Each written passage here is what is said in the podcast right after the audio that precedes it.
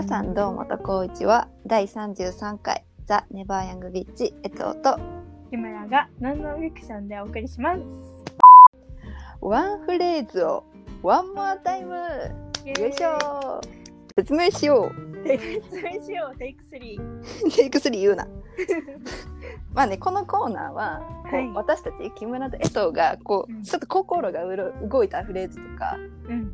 フレーズ、まあ、言葉でですねそれはもうジャンル問わず本もう漫画も何でも音楽映画何でもセリフでも何でも。いろんな媒体、いろんなメディア。そうそうそうそう。そのフレーズは、まあ、心が動いたっていうことはうん。このねラジオを聞いてくれている誰かにとっても動くんじゃないか。そう one phrase を one more time させて誰かの心を動かすのを one more time させようじゃないかっていうコーナーです。なるほどね。かっこいい言い方。うん。どうだろう？かっこいいよ。うんどう？これネーミングしたの？エトちゃん。さすが。さすがです。そうそう。でもこれはあくまであのなんか偉そうな感じのなんか自己啓発みたいになったらめっちゃ嫌やからあの、う全然響かんかったらもうブチ切りしてくださいっていうね。それは嘘。あそんなん思う人もおるんやって思ってください。はい、そうね。クレームもどんどんお待ちしております。ちょっと第1回はね1回目はちょっと私、まあ、この好きなフレーズとか言葉といえばもう真っ先に浮かぶ人物それは星野源様ですね。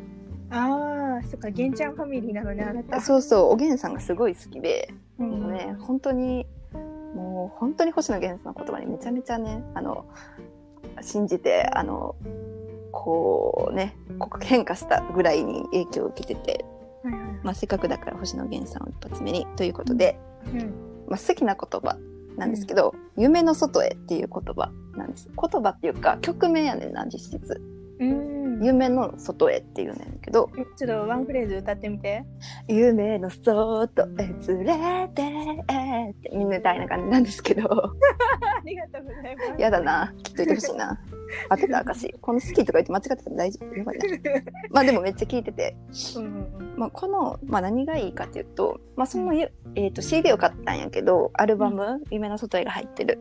で、そこの曲解説がちょっとだけ何行か、5、6行ある中で、まあ、その夢の外への解説で、まあ夢の外へっていうのは、夢なんか見てないで、現実に戻ってこいっていう意味ではなくって、うん。はい。夢や虚構の中にあるあなただけのその大事なものを現実に連れてこようねっていう意味やねんって夢の外へって。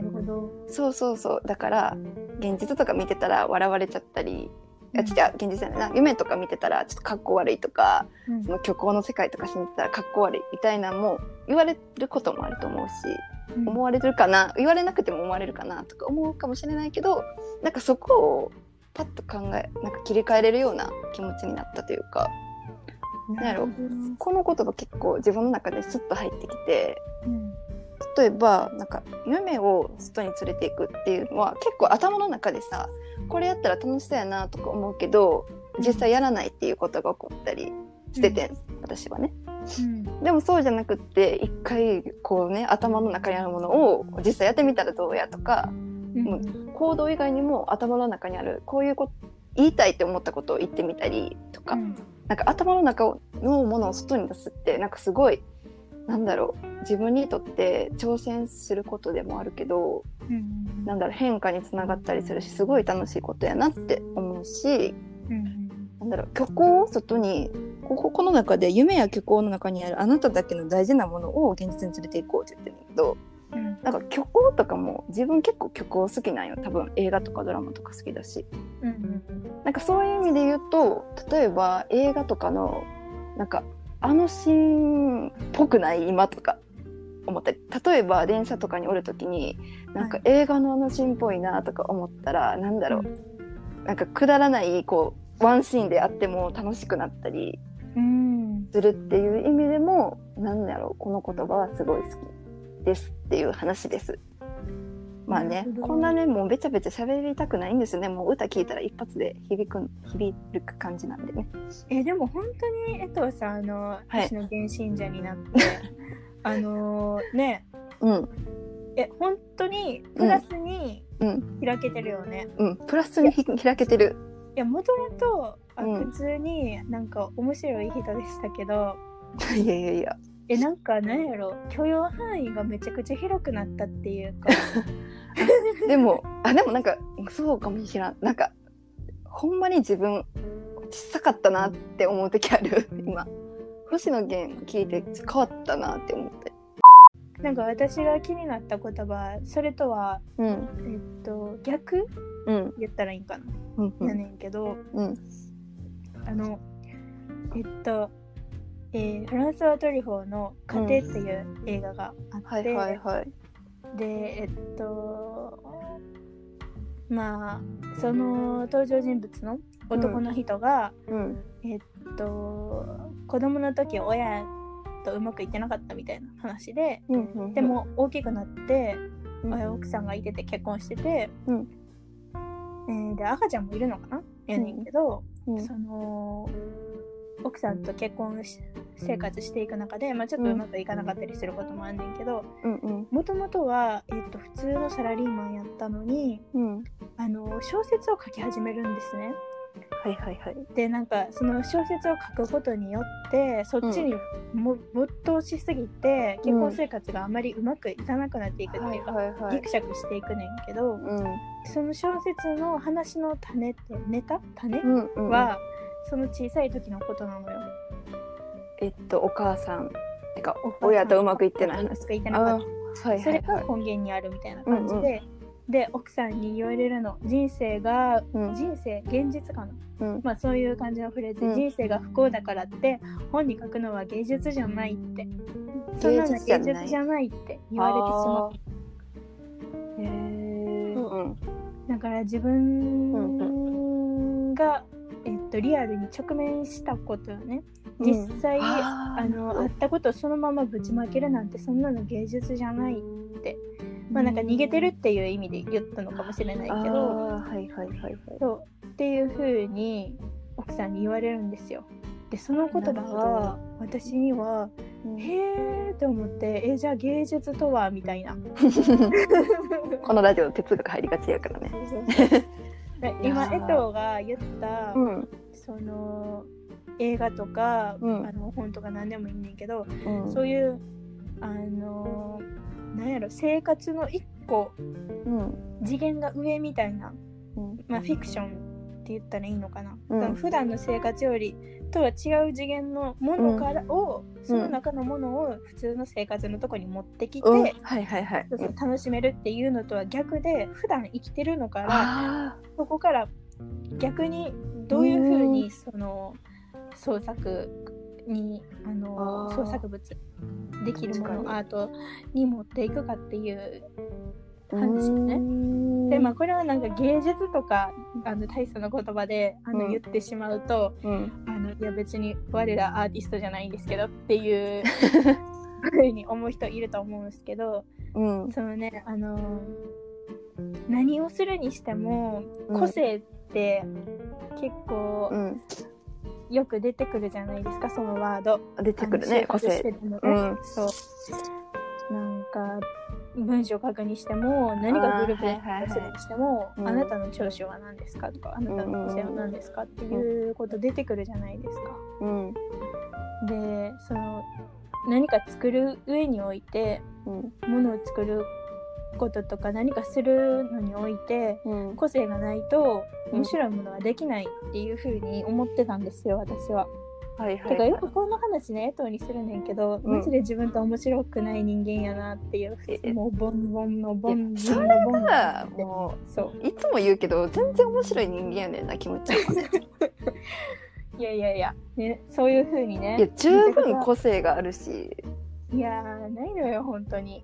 いやその個性像が分からへんがもう喧嘩始まる。喧嘩始まります今から。だってちゃうやん。まずうん江藤ともまずちゃうやんか。性格もさ考え方も顔も全部。違もう個うね性あるやん。あまあその時点で。うん。確かに。あまあでもうん。確かにまあそのうーん。でも何かするにおいては個性があると思う。そのクリエイティビティというか芸術に関してはちょっとわからないけどうん。凡人やとかなっちゃうんかな、そういう意味では自分だって思うことある。みんなと同じような文章しか書かれへんとか。ね。でもそのキムちゃん自体のその凡人とかは思ったこともないし思ってる人もおらんと思ああなるほどね、う、うん、どうなんやろ。えそれはふいつ普段から思うってこと？そういうなんやろ。芸術をしようって思った時にこう凡人やなって思っちゃうってこと？勉強する時とかうーんそうね。まあ普通に友達と遊んでて自分凡人やな あそういうことじゃないよね。っていうふうに思うことはないねないね。確かに。な何かうん。やりたいってあー。なった時にあ勉強してる時とかでもそう、あーはいはい。本読んだ時とか映画見た時とかでもそう。考え方とか。そう。こんなとこに注目するなんてほんまになんか煩悩。なんでそう思っちゃうんやろ。誰かとやっぱ比べてるみたいな、あそれはあれでしょうね。でもなんか別にさ天才になりたいのかって言われたら そうあうんって感じやし。ね。えでも全然なんかねなんかそこからは抜け出してほしいって思ってしまうけど。なんかうん。なんかそんなマイナスに捉えへんかも。おどういうこと？え？別に。えだってさ考え方とかはさもう自分の中にあるものだし。うん。だだって映画の見るとことかもそうやけどもう感じたままやからなんかそこに嘘はないしなんかそれは無理やり変えれるもんでもないし。あうん。あの富山茂彦さんの「思考の生理学」っていう本どこのね本屋にも置いてると思うんですよ、はいはいね、みんな一度は目にしたことがあると思うし私もこれを読んでみたらって今まで何回も言われたことがあったんですけど。あ読んだんそう卒論を書くのにいい。あなんかね目次見ててパラパラって見ててああこれ卒論書くのに、ね、読んだらすごいいいやろうなと思って。うん。でそこになんか触媒っていうところがあの章っていうか項目があって、うん。でそのまあこれは卒論だけじゃなくてほんまにその悩みに直結した話やって、うん。あのー触媒に詩人っていうかあのこれこはあの例で詩人を出してるねんけどうん。あのーまあ多分これは芸術家一般に起きることで、うん。まあ、人そのさっき言ってた何かものを作るっていう人の、うん。にも起きることやと思うんだけど、うん。そういう芸術家の個性は、うん。てか芸術家はそれ自体を表現するものではない。それ自体が自分自身を表現するものではなくて、はいはいはい。その個性が立ち会わなければ決して化合しないようなものを化合させることで個性的でありうる。ちょっと難しいぞ言葉が。まあ、説明するとですね、触媒ってあの科学にね出てくるやつね。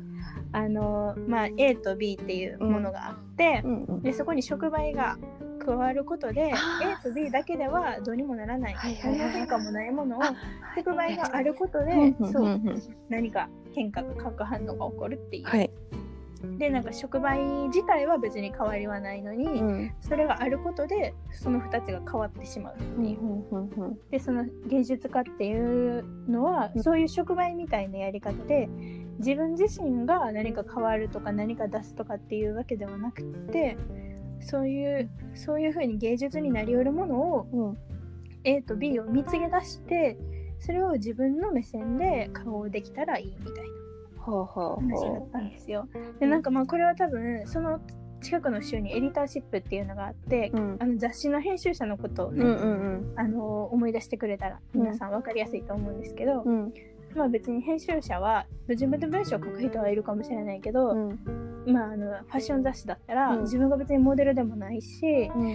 服飾あの服をね作ってる人でもないけど、うん。その組み合わせとかこの記事はどういう面で書くとかここの文章は誰に書いてもらうとかそういうのを考える人でうん。それを誰にやってもらったらいいかとかどういう組み合わせでやればいいかっていうのを、あのー考えることができるっていう。かそういう面白い組み合わせをこの人とこの人に任せればいいようになるっていう、はいはいはい。そうそうそう、うん。あの考えられる人だうんみたいな、うん。うん。そういうやり方もありだなってなって。うんうんうん。だから自分自身の経験とか、うん。今までのね、うん。は変えれないからうん。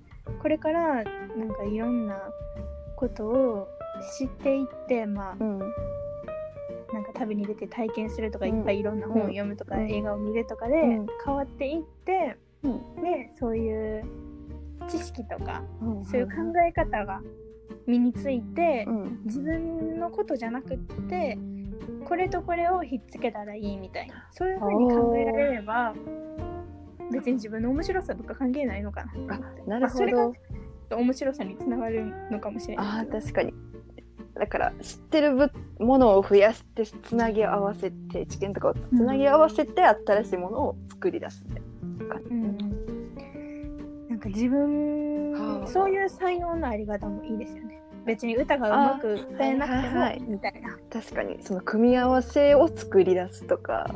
ううんんなんかちょっとうん感じかな。